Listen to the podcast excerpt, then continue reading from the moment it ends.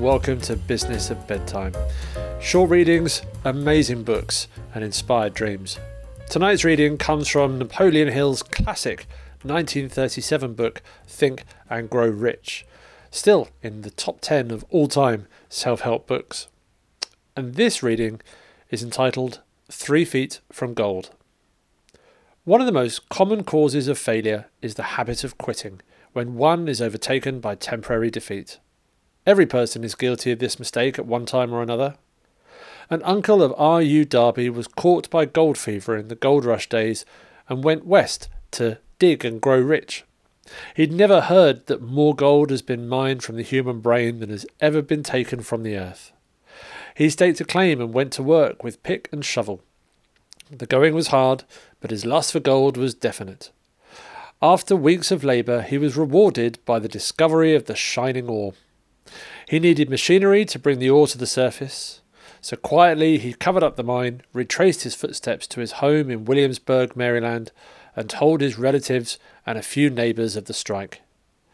They got together money for the needed machinery and had it shipped.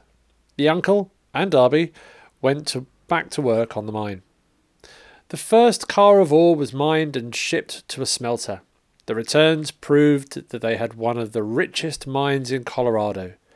A few more cars of that ore would clear the debts. Then would come the big killing in profits. Down went the drills, and up went the hopes of Darby and Uncle. And then something happened. The vein of gold ore disappeared. They'd come to the end of the rainbow, and the pot of gold was no longer there. They drilled on, desperately trying to pick up the vein again, all to no avail. Finally, they decided to quit. They sold the machinery to a junkman for a few hundred dollars and took the train back home. Some junkmen are dumb, but not this one.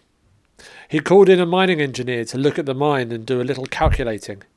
The engineer advised that the project had failed because the owners were not familiar with fault lines. His calculations showed that the vein would be found just three feet from where the Darbys had stopped drilling. That is exactly where it was found.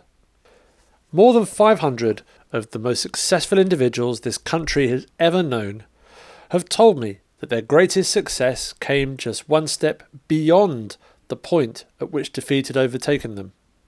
Failure is a trickster with a keen sense of irony and cunning. It takes great delight in tripping one when success is almost within reach. Thanks for listening. Good night.